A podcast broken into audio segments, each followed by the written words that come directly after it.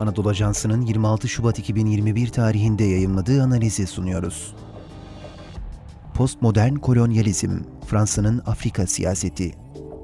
Yazan Doktor Yaşar Demir. Seslendiren Halil İbrahim Ciğer. Kolonyalizm bir devletin kendi toprağı olmayan, bir başka devlete ait olan veya modern anlamda yeterli derecede bir idareye sahip olmayan topraklarda siyasi, hukuki ve kültürel olarak hüküm sürmesi şeklinde tarif edilmektedir. Fransa, kolonyalizm fikrinin ana vatanı olarak kabul edilmektedir. 18. yüzyılın başında Amerika ve Kanada'ya yapılan ilk yerleşmelerden sonra bu ideoloji evrilmiş ve sömürgeciliğe dönüşmüştür. Osmanlı Devleti'nin de güç kaybetmesinin bir sonucu olarak 1830'da Cezayir'in işgaliyle başlayan bir doktrin zamanla ideoloji haline gelmiş ve neticede Afrika kıtası Fransa için postmodern kolonyalizm uygulama sahası olarak görülmüştür. Bir bakıma Afrika, Fransa'nın varlığını dünyada güçlü bir devlet olarak hissettirdiği saha olması bakımından hayati önemi haiz olmuştur. Başka bir ifadeyle Afrika, Fransa, Fransa'ya sığmayacak kadar büyüktür fikrinin somutlaştığı yer olarak kabul edilmektedir. Afrika siyasetinde kırılmalar Soğuk Savaş döneminin 1989'da sona ermesi her alanda olduğu gibi Fransa'nın Afrika politikasında da dengeleri değiştirdi. Dünyanın gittikçe küreselleşmesi, AB'nin mevcut milli devlet kavramında tahrifat meydana getirmesi, Afrika ülkelerinin daha fazla bağımsız hareket etme düşüncelerini cesaretlendirdi. Halktaki bu arzuyu görmüş olmalılar ki Cumhurbaşkanı François Mitterrand ilk olarak Fransa'nın Sahra altı ülkelerinin demokrasiye geçişlerinde destek sağlayacağını ifade etmişti.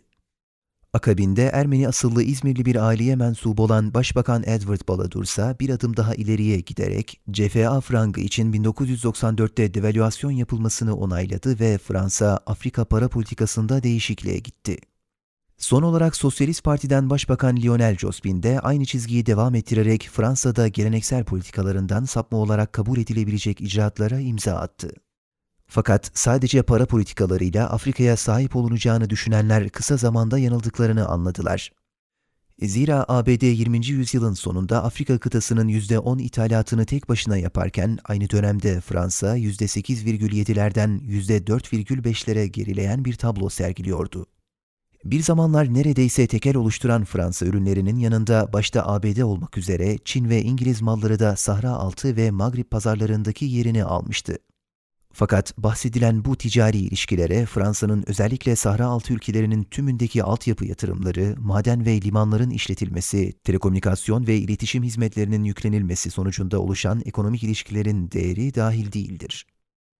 Burada Nijerya'nın Fransa'nın ihtiyacı olan petrolün %20'sini karşıladığını, Fransız bankalarının da Frank bölgesinde kullanılan kredilerin %70'ini sağladığını hesaba kattığımızda Afrika'nın Fransa için ne anlama geldiği konusunda bir fikir sahibi olunabilir. Son olarak Cumhurbaşkanı Emmanuel Macron'un kolonyalizm döneminde Fransa'nın yaptıklarını barbarlık olarak nitelemesi Fransa içerisinde ciddi tartışma meydana getirdi. İlginç bir şekilde Başbakan Jean Castex buna karşı çıktı. Fransız tarihinde utanılacak bir durum yaşanmadığını, aksine onunla gurur duyulması gerektiğini ifade ederek geleneksel Afrika siyasetinin sözcülüğünü yaptı.